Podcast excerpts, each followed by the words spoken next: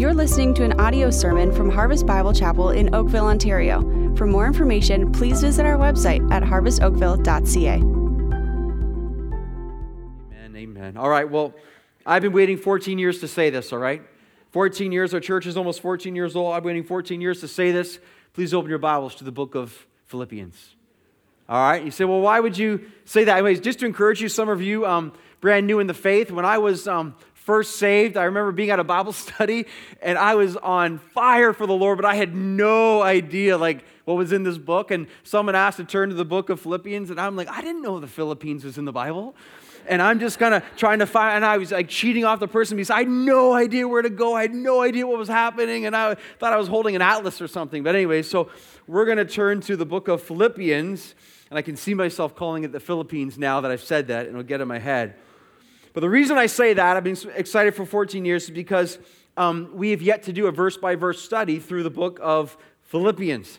And Philippians is one of my favorite books in the Bible.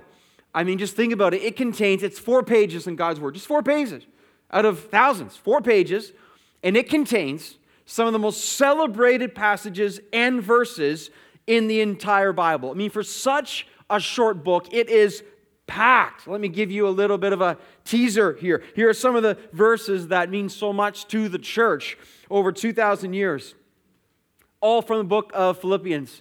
I'm trying so hard not to say Philippines every time now. Every time now. Ready? I am sure that he who began a good work in you will bring it to completion at the day of Christ Jesus. To live as Christ, to die is gain. Have this mind among yourselves, who, though he was in the form of God, did not count equality with God a thing to be grasped, but humbled himself, taking the form of a servant. And eventually it says he humbled himself to die on a cross. Amazing. At the name of Jesus, every knee shall bow and every tongue will confess. Indeed, I count all things as loss compared to the surpassing worth of knowing Christ Jesus, my Lord. One of my life verses right there. That I may know him and the power of his resurrection. Forgetting what lies behind and straining forward to what lies ahead, I press on toward the goal. But our citizenship is in heaven. Rejoice in the Lord always. Again, I say, rejoice. Do not be anxious for anything, but in everything with prayer and supplication and thanksgiving, present your requests to God, and the peace of God, which surpasses all understanding, will guard your heart and mind in Christ Jesus. Oh, yeah, and this one I can do all things through Christ who strengthens me. All of that is in the book of Philippians. And I've left so much out already. In four pages, these incredibly powerful verses and we get to study this together. Aren't you excited already? I bet you are excited. Amen. Amen. And I think what we're committing to do too, we're going to go as slow as we need to. This is going to be a few months now, and there'll be some breaks in between and stuff, but we're going to go for a few months, and just as the Lord leads us through this incredible, small, supernatural book within the book of books, the Holy Word of God. So, the title that is carrying us through this book, as you can see already throughout the service, is this Citizens of Heaven. So, as we study the book of Philippians, we're looking at the title, The Citizens of Heaven, and why. We'll just flip to chapter 3, verse 20 for a second. This will encourage you if you're having a bad day. That's what God's word does, all right?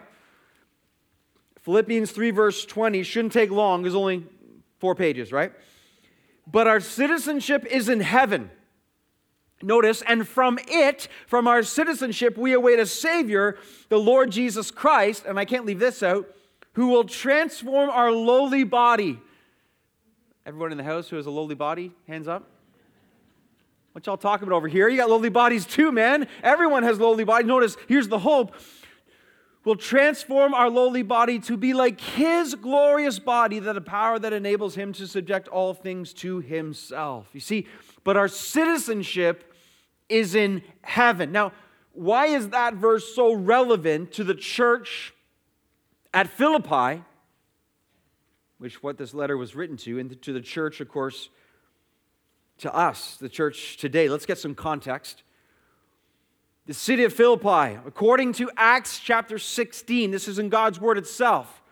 It calls the city of Philippi a leading city of the district of Macedonia and it was a Roman colony. Why was it called Philippi? It was named after Caesar Augustus's daughter. Julia Augusta Philippensis was her name. So the city of Philippi carried a very strong identification with Rome, and particularly, listen, you got to understand this, with Roman citizenship. So, when we enter into the book of, again, Philippians, we are entering into a context where when you were to be a believer in Jesus Christ in the first century at this time, you were under immense pressure to conform to the image of Rome. Uh, you were surrounded by distractions that were intense, anything away from following Christ. The temptation to capitulate to the culture or to the pressure was so strong. So then, Paul, inspired by the Holy Spirit of God, this is why then he wrote the book of Philippians. Just to summarize it here, for us to get on the same page as we go forward uh, in this book. Okay, let's just see if this relates to us today as well. So, 2,000 years ago, this letter was written to encourage reliable partners in the gospel.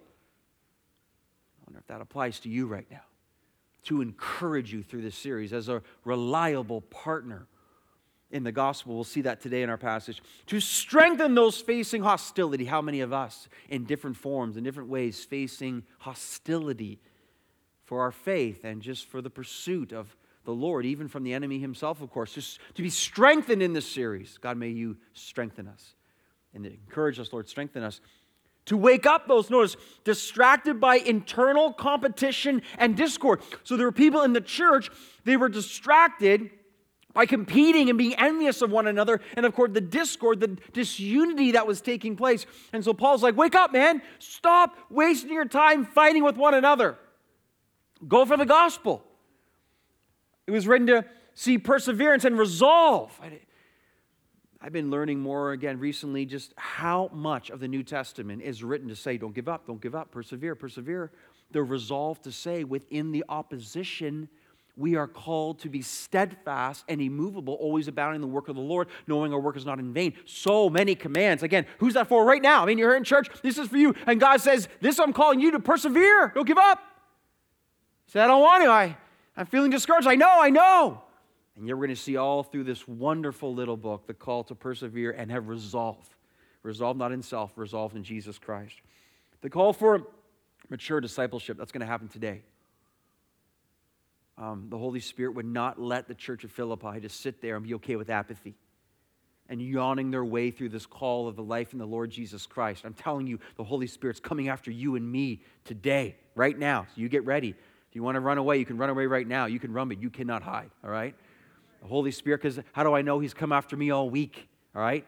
And I get to share with you now the things that He's been hunting me down with, that He's so good and so loving and so gracious, and He's so wonderful and so beautiful, and everything He does, He does right. But it's a call for mature discipleship and strong communities of faith. You can't be on the outside, you got to be on the inside with brothers and sisters in Christ growing in the Lord. And lastly, it's a call to live as citizens of heaven, not citizens of Rome. Rome is so powerful, the pressure so immense again.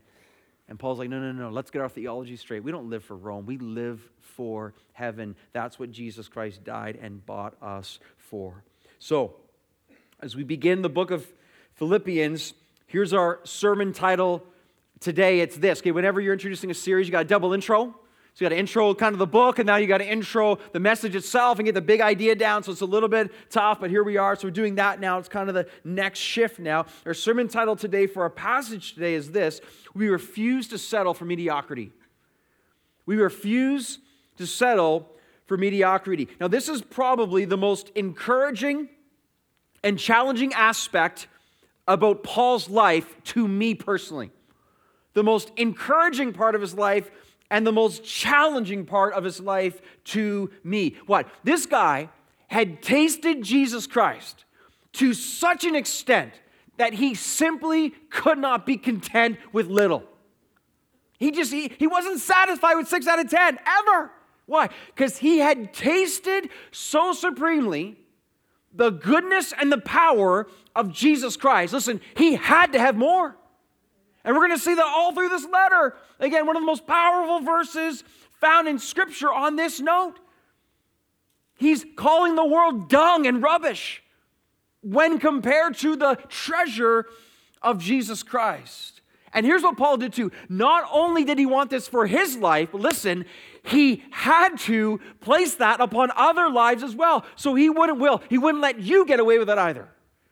Paul says, no, no, no, church, church, listen, I've tasted this, but you've tasted this, and you know there's more. So we're all going after the Lord together. He will die trying to say, I will not let the church settle for mediocrity. So a guy like that at times is very inspiring, and other times it's very annoying, right? And why is it annoying? Because our flesh doesn't want to do it.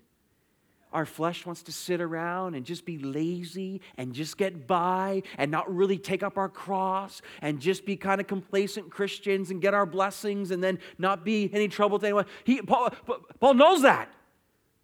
And so he comes after the church at Philippi. And then what's happening, he's coming after the church at Harvest Oakville too. He's coming after me and he's coming after you. The Holy Spirit is primarily. So let's just be honest. We, like the church of Philippi, we are greatly pressured every day to conform to Rome. Every day.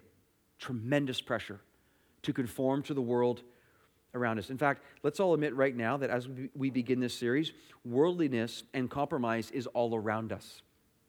Let's admit this worldliness and compromise is in us right now, right here.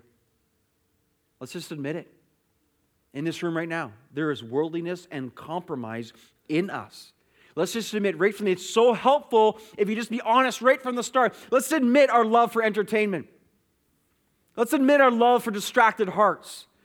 Let's admit, let's, let's, let's already repent of our love affair with idols, which are ultimately rooted in a love affair with self. Let's admit right now our love for sin by the way we live, uh, the habits we choose. But the things that we are doing in the darkness, like even right now, just admit that off the bat. So many times we tell God we love our sin more than Him. Let's admit right away that so, so often we settle for so little. I mean, I mean this, this is the plague upon the church. This is the plague of my heart. So often we settle for so little. But you see, that's why God's word is so needed. That is why the Lord sovereignly brings Philippians to the doorstep of our minds and hearts. Why? Because he loves us too much not to. And now he calls us for more. He calls us for more life, true life, real life, and real love. Real love. Loved ones, this book is a huge book of perspective. You know, this past December, I did uh, as many funerals as I've ever done in one month in the history of our church. And as hard as that was, there's a moment where there's such a moment of perspective. You're, you're stopping, and, and in some ways, I appreciate being in these services immensely, especially with believers, obviously, because you're listening to what's being said about this life that has been lived. And their whole life is summarized in like an hour and a bit and you're like, this is all that really matters at the end of the day with what's being said about how they lived. Think of all the stuff that's left out. Think of all the stuff we care so much about, which is never mentioned once, not even once, because all that matters in that moment is who they were before Jesus Christ. It's a massive dose of perspective, and I'll take that any day of the week. This is what this letter is going to do for us as well. And why do we need to keep hearing it? Because we're sheep and sheep are dumb. Yes, yes. Some of you are like, really? Yes, really, really. So we need to hear these things over and over again. Let's start the book of Philippians then. Verse 1, okay? Verse 1. Chapter 1, verse 1. Paul and Timothy, servants of Christ Jesus to all the saints in Christ Jesus who are at Philippi with the overseers, elders, it could be that, and deacons, diakonos. Grace to you and peace from God our Father and the Lord Jesus Christ. Notice here, servants of Christ Jesus, saints in Christ Jesus. Grace and peace from God our Father and the Lord Jesus Christ. What's the theme of the greeting in the Philippians? Here it is Christ Jesus. Three times. Christ Jesus is mentioned. Notice, of Christ Jesus, in Christ Jesus, from the Lord Jesus Christ. How do we settle for so little? When Christ Jesus is our master, our savior, and our provider. All of within these first two verses. Notice, notice, grace to you. What is grace? Grace is divine resources, divine strength, divine provision. So, yeah, it's a greeting that occurs a lot in the New Testament. It's not just there to kind of pass some time by. Grace to you divine resources to you. Notice, and peace. What's peace? Divine tranquility. Please, Lord. Yes, Lord, I'll, I'll take some of that. Divine tranquility, divine. Re- you want a little prayer request for, to start your day? Bingo, right here. Grace to you and peace from God. Grace given, peace granted. All found in Jesus Christ. This is this is where life is lived. What a prayer. What, a, what, a, what an expectation. I've found myself in recent days and just even studying this book and these verses and just that phrase grace to you and peace from God. Grace to you and peace from God. Grace to you and peace from God. Fill my life and lead me on, Lord. So simple, so beautiful, so powerful, so even the expectancy that, that grows and from this greeting, dripping with Jesus Christ to the servants, the slaves, verse 1, Paul and Timothy, to the saints, to the leaders of the church, the overseers and deacons. So everyone's included now. All the believers are included now. Now comes the encouragement. Now comes the conviction. Now comes the abundance. Now comes the momentum for more of Christ. Loved ones, we cannot settle for mediocrity. We cannot settle. God won't let us. Why? Why? Here's reason number one. Reason number one in our text is this because the most powerful partnership deserves our prayer. The most powerful partnership ever deserves our prayer. Look at verse 3 now. I thank my God in all my remembrance of you always in every prayer of mine for you all, making my prayer with joy. Notice, because of your partnership in the gospel from the first day until now. Okay. Notice just how all in Paul is. I mean, look at this guy. He says, I thank my God in all my remembrance always in every prayer of mine. He says, making my prayer with joy.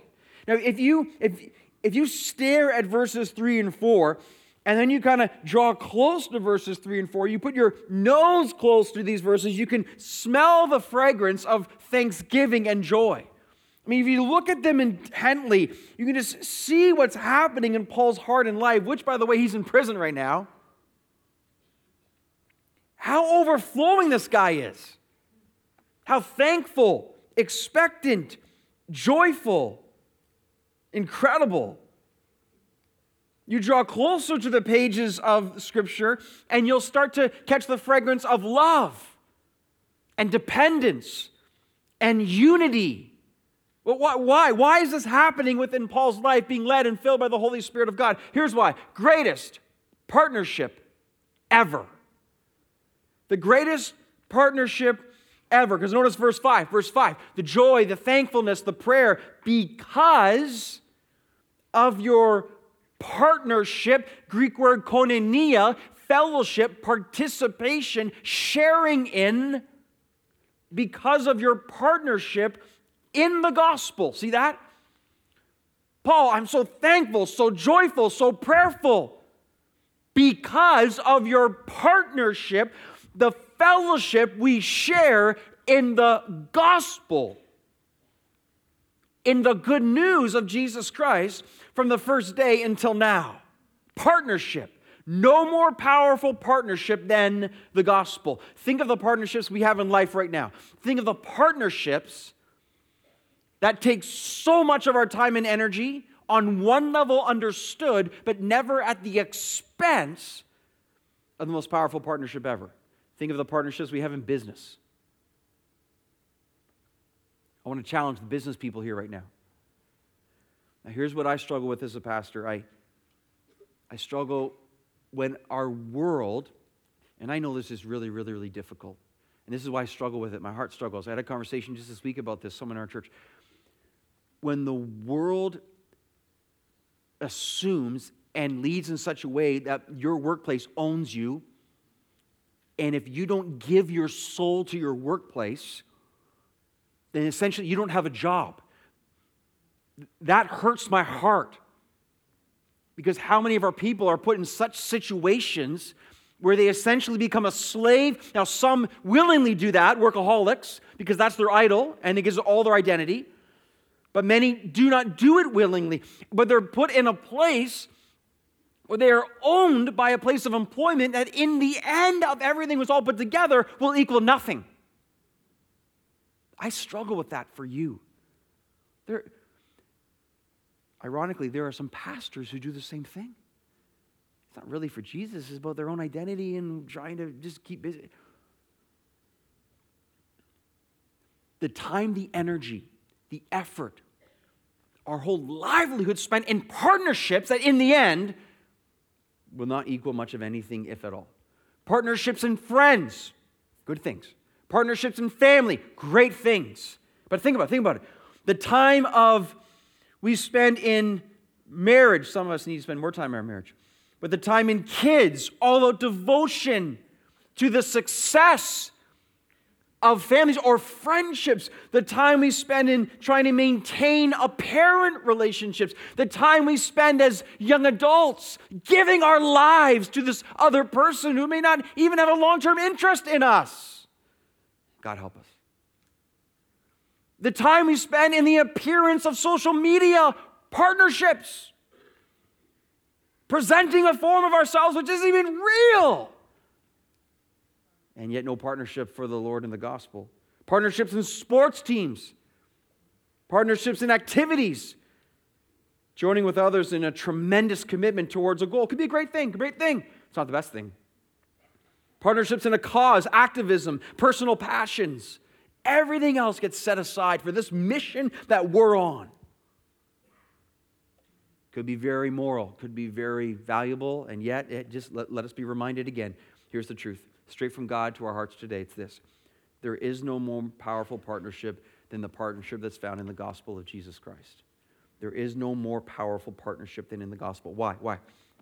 Because in the end, it's the only thing that lasts. Loved ones, the gospel is the only thing that lasts. It goes right into eternity, eternal life with the Lord Jesus Christ, right? I was talking to a friend this week. He's told me about uh, his son. His son played hockey his whole life, played hockey his whole life, right through to university. All the time, all the practice, all the hours. Gets to the end, right through university, played. Finishes university. Hey, son, you don't play hockey? He's like, nah, I'm kind of bored of that now. Next.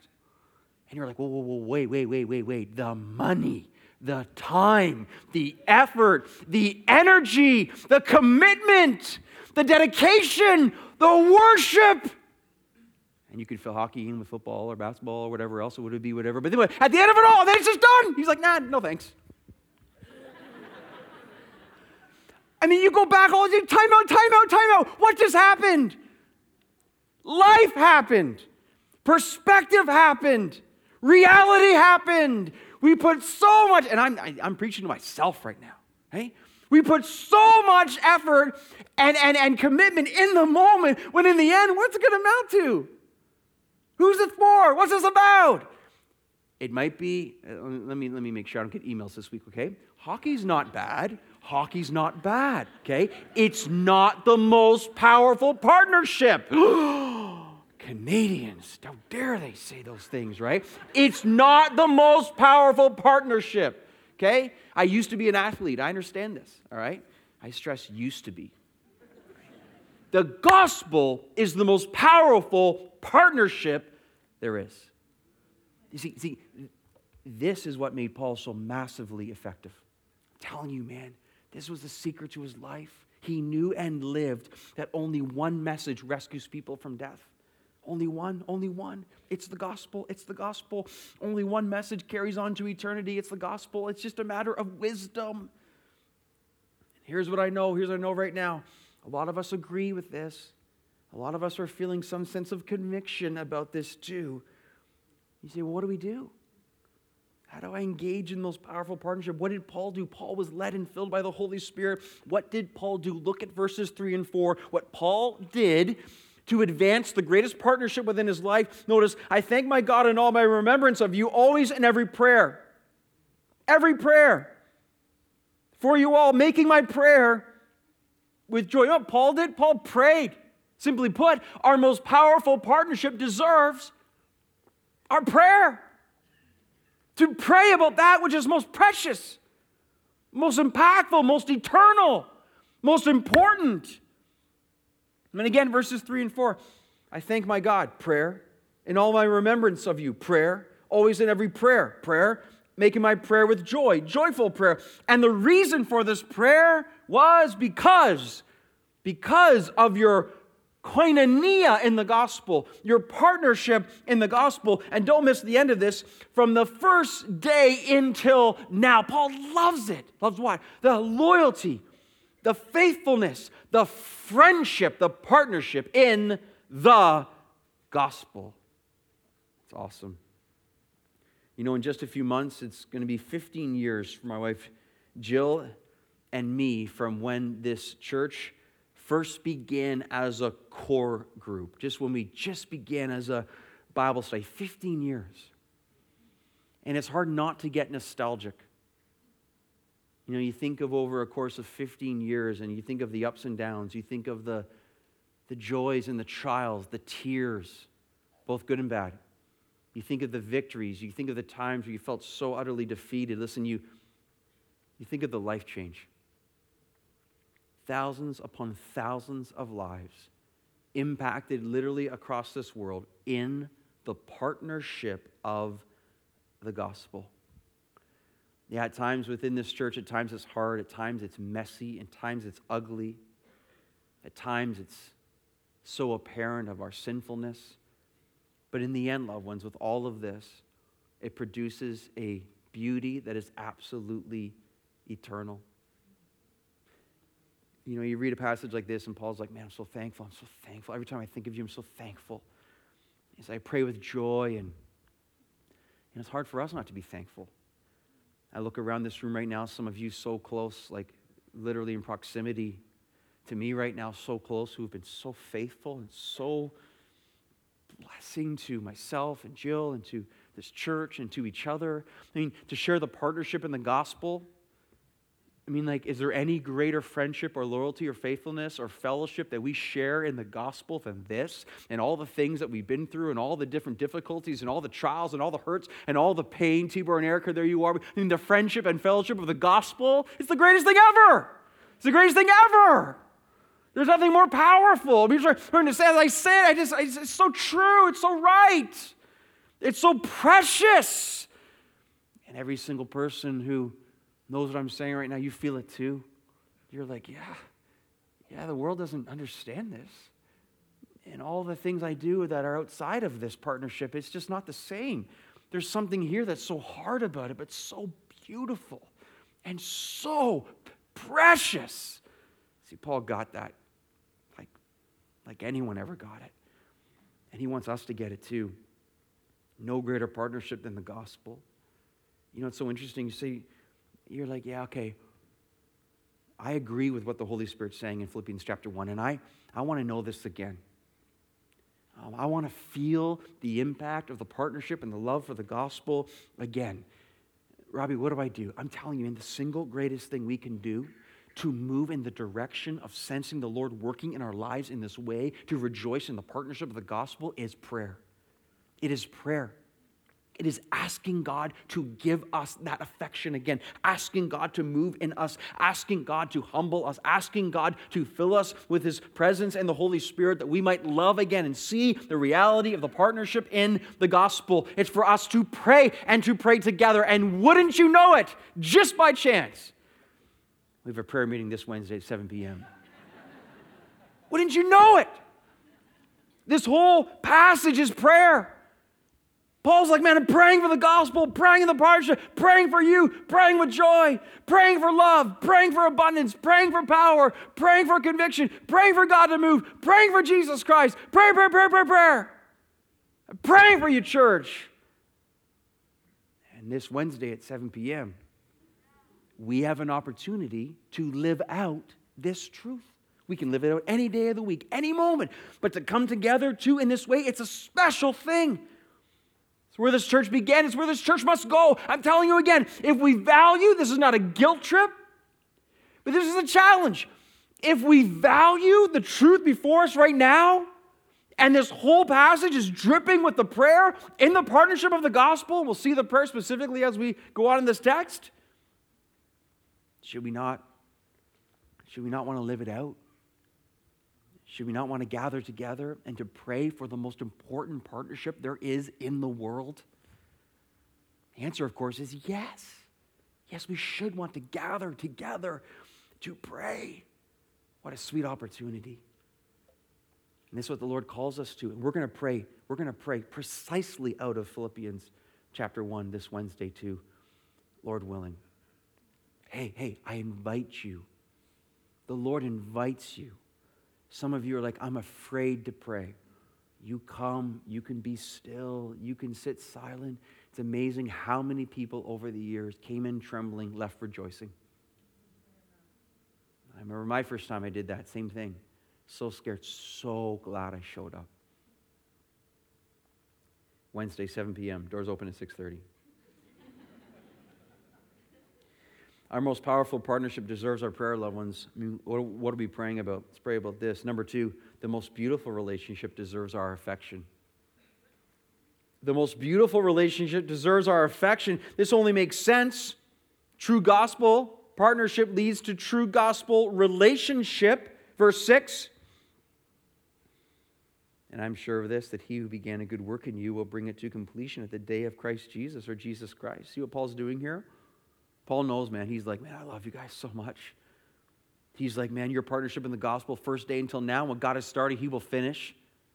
This is probably seen in two ways. This is the reality of our salvation. When God begins something, He's going to complete it, man. You're not getting saved and losing your salvation. Don't anyone believe that in this room right now? That'd be torture. It's also talking about here when God begins a work in a church and God begins a work of fruitfulness, He's going to bring it to completion. He will grow us and He will work within us. So, what God starts, God finishes. Listen, what a worthy investment. It has the guarantee of God stamped on it. What I've begun, I will finish, He says. Notice the good work. The gospel is the greatest work. Notice the completion at the day of Jesus Christ.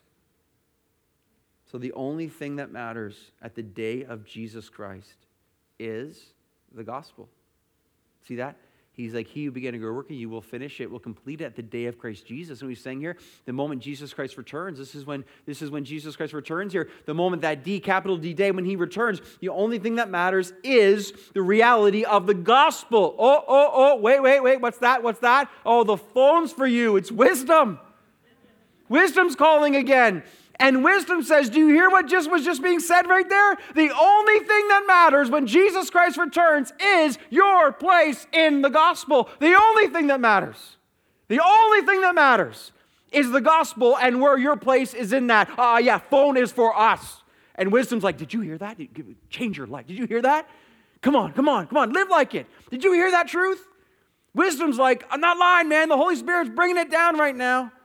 The only thing that matters at the day of Jesus Christ is where I stand in the gospel of Jesus Christ. Should that not then change how we live? Should that not then impact our direction, our affections? Yes. Let me just go some New Testament truth here. First Peter. I could have stayed with Paul in Philippians 3. We'll get there though in several weeks, but what Peter says, like newborn infants long for the pure spiritual milk that by it you may grow up into salvation. The attitude of an infant, the appetite of pure spiritual milk, the aim of growing. That was not my outline, that was an outline from, I think, Howard Hendricks is so good. He's so clever, okay? If indeed you have tasted. See, that's the difference. Have you tasted the Lord is good? Have you truly tasted how awesome Jesus Christ is and his goodness? Paul had. Paul had. If indeed you had tasted, Peter had. See, if you have indeed tasted that the Lord is good, then you want more, hunger for more. You long, and if you fall away from this, like I have many times, you're sitting in the ditch and you're like, this stinks. I'm miserable. The world never satisfies, it's all a crock. And then you stand up again, and God's like, You ready? Are you ready, son? Are we gonna go back into the game and, and see what real satisfaction looks like? And you're like, Yes, Lord. Absolutely. Because there's no one as beautiful as you, Jesus. There's no one as good and as gracious and as loving, and you're the only one who satisfies. You see, you see, I mean, who's God speaking to right now, man? This message is for you, like right now. You're being spoken to. The Holy Spirit's got a spotlight on you right now. And He's like, You've settled for mediocrity. And you're like, I know, man, I want out of it. He's like, Come on then, let's go. Let's get out of this swamp of mire. And let's see something that Jesus Christ will do in tremendous affection and glory for himself with anyone who's willing and wanting. telling you, man, he worked within the hungry. God, find your church hungry. Hey, let's just repent again. Let's just repent of how much we settle for less. And then we will see the times of refreshing that will come. God is so gracious. He's so gracious. He forgives like that He cleanses, cleanses. And he wants to do such a great new work within us. Look at, look at verse 7 now. It is right for me to feel this way about you all, Paul says, because I hold you in my heart, for you were all partakers with me of grace, both in my imprisonment and in the defense and confirmation of the gospel. Listen, for God is my witness how I yearn for you. Now, the strength of language in the Greek in verses 7 and 8 is immense like the phrases he's choosing to use here just to, to, to describe his affection for the people of God is mind blowing. For God is my witness, he says. I'll be put in the stand before God. How much I yearn, yearn for you all with the affection, notice he roots it in, of Christ Jesus. My affection is so strong for the church, it's the affection of Christ Jesus himself. See what the gospel does? The gospel partnership turns into gospel relationship. Paul says, Man, I, I love this church so much. Gospel partnership leads to gospel affection. See that? See, he's so saturated with Christ that his affection is everything of Christ, including Christ's people. Question Who and what holds your affection? Who and what holds your affection? There is no more important relationship in this life than the gospel. There's no more beautiful relationship than in the gospel. There's no more genuine relationship that's found in the gospel. Therefore, it deserves our greatest affection. Again, who and what holds your affection? What holds your affection? Netflix? Facebook? The gym? Sports teams? Does money hold your affection? You cannot serve both God and money. Do worldly friends hold your greatest affection?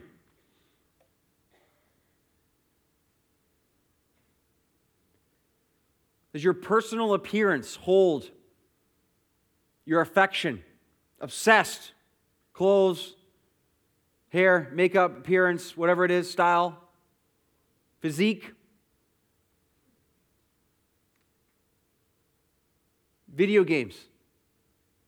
Do they hold your affection? You see, why do you bring that up? I noticed this week, I've seen it before, but I really stopped and thought about it. I noticed the, the motto for PlayStation is greatness awaits. Greatness awaits. Really? What a lie. What a lie. Greatness awaits.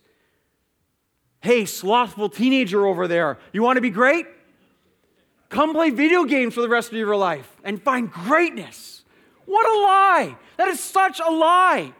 Greatness awaits. Actually, we're learning here what awaits when you become addicted to video games is what awaits is sickness of the heart, mind, and soul. In fact, the World Health Organization, now maybe you've read this too, as I have recently, the World Health Organization has just officially diagnosed gaming as a mental health disorder. Video game companies are not happy with that diagnosis. Think about that. Gaming has become a mental, diagnosed as a mental health disorder. Greatness awaits. No, no, it doesn't. Sickness awaits. Misery awaits. I'm not, I'm not, okay, here, here, always balance out what I say to you, okay? And like the extreme one to the other, okay? It's not wrong to play video games. If it's your worshiping idol, it's very wrong, okay? My, my kids play video games from time to time. We have conversations about it. But if it becomes all they do, that's a problem. It's a problem. And they better know that greatness does not await. but isn't, isn't that clever how they do that, though? Hey, you want to be great? Sit in front of a screen your whole life. Oh, what? And they get to the end and they're before Jesus in judgment and they have their controller in their hand. We laugh. That's not funny, though, is it? Right? It is funny, but it's terribly not funny. That's going to happen. It is happening every day. Standing before the holy God, and their whole life was spent in. That's not funny, is it? Please not in. Please, please not in here. Please not in here. You know, just Lord, loved ones. On that note too, let's be so wise about our devices, smartphones, tablets all the studies, have you heard these two? Just in this year, I've just been inundated with studies that are coming out to see just how devastating these devices are actually becoming for the average person. Study after study, even the, the makers now, Apple and Facebook and whoever, they're, they're, they're really coming to this, and their, their consciences are being pricked to say, man, this isn't helping us. It's making us dumb. It's, it's making us miserable. It's causing us to be depressed. Our young people are in trouble. All the studies are coming out now. So we have to be wise. Why is that so? Why do you bring this up, Robbie? Because it's stealing our affection. It's not wrong unless it steals your affection away from Christ. We have to counteract the trend of what's going on that's, that's, that's robbing us of the most precious and intimate thoughts and love we have, which is reserved only for the gospel of Jesus Christ and his glory and his church. So, so let's just be mindful of how we're living our lives. For those of you right now who are reading your Bible on your phone, you're caught. Should I put it away? Should I keep it out? What do I do? What do I do? Ah you, you have to deal with that yourself. I got the real thing right here, all right? Here's something that I'm, I'm taking very seriously. Let's just put up that little thing here, okay? When, when it comes to devices, a little bit of a tangent, but I, I just think it's really, really important. I, I thought it was a lot in the last six months. I'm trying to do this when it comes to your device for the reason we're saying here for gospel relationship and affection for Christ and others.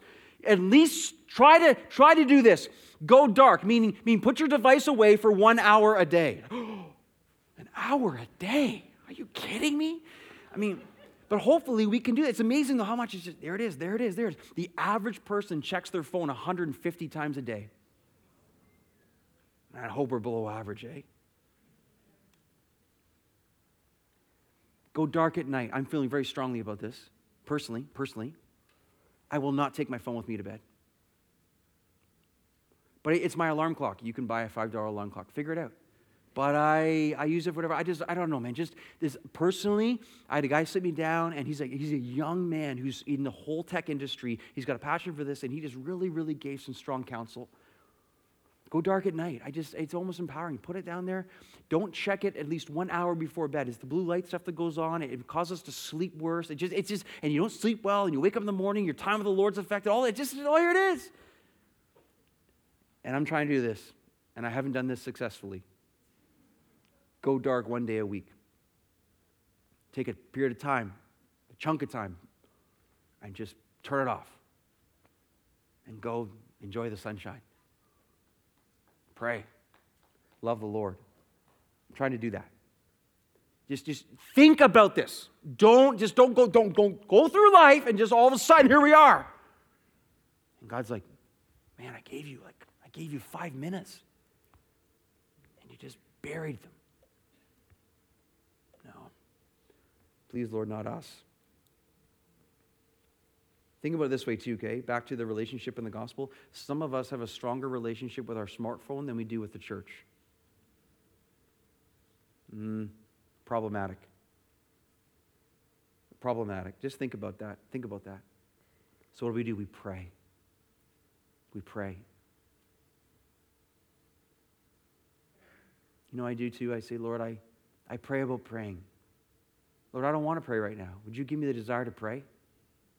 Even as you do that, you're praying. God, I don't, I don't feel like spending time with you, or I just I feel like, like God, would you give me the hunger for you? I want to want you. I long to long for you. I thirst to be thirsty. Anyone can pray that prayer. It's Tozer's prayer, pursuit of God. I want to want you.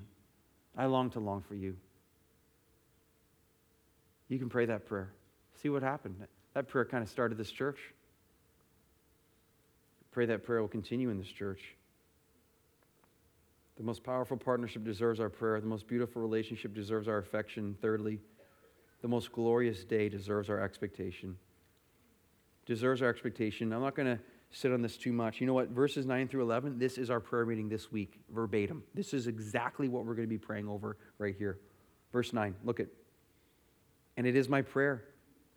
Oh, imagine that. Look what Paul does to guide his heart. He prays. He prays. Look at that. It is my prayer that your love may abound. Notice, abounding love more and more with knowledge and intelligent love.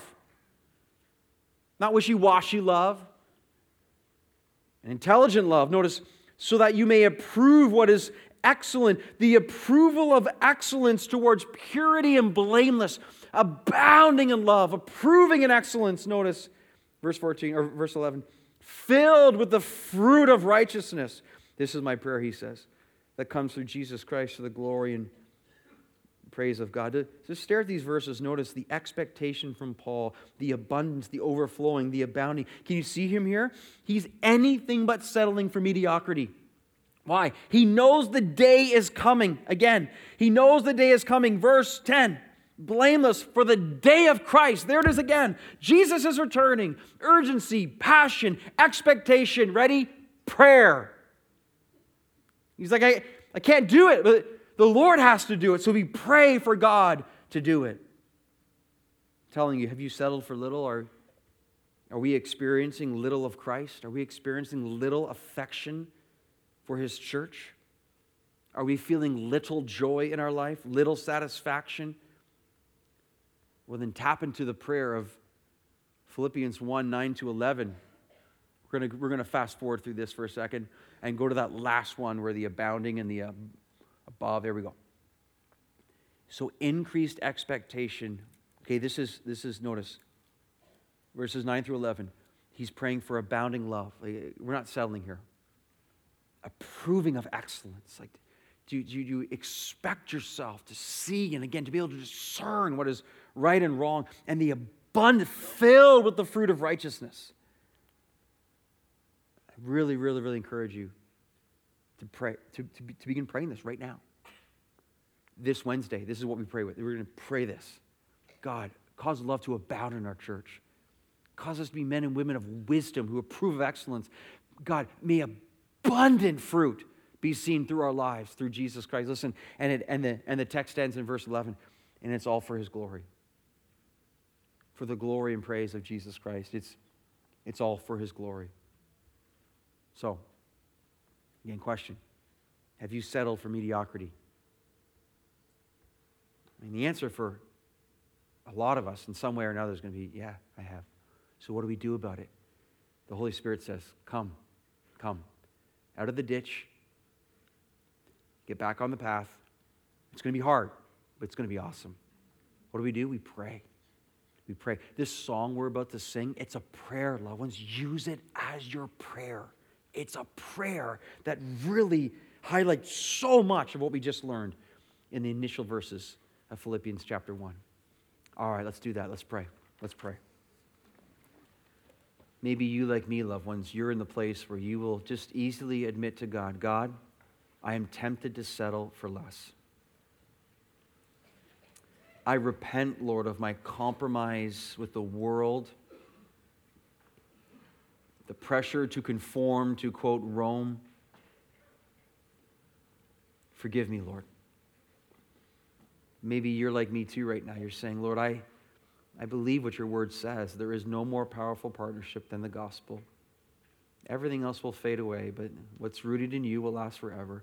So, Lord, I want my life to count for this. And God, I'm praying you are specifically calling people in this place right now, as only you can by your Holy Spirit. You are singling out people in love, and you are saying, Child, it's time to move on to the fruitful life.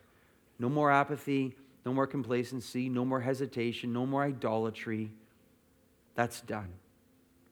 Now's the time, this year. This is the time. Get on your feet, get out of the ditch and let's get moving for Jesus Christ. Remember, and God says to you right now, He says, and I will give you the strength to do so. But He says, I'm looking for willing hearts, I'm looking for wanting hearts. God will never command from us what He's not willing to do in us. And so, God, I pray you will provide the grace and strength. And, and as we sing this song now, Lord, I just, I pray you will use it for what it is. Loved ones, the song we sing now, use it as a prayer. You can sing a prayer as much as you can say a prayer. This song is a prayer for our church. Sing it and pray it like we mean it. And let's expect God to use it. Lord, may it be so. May it be so. In Jesus' name, amen.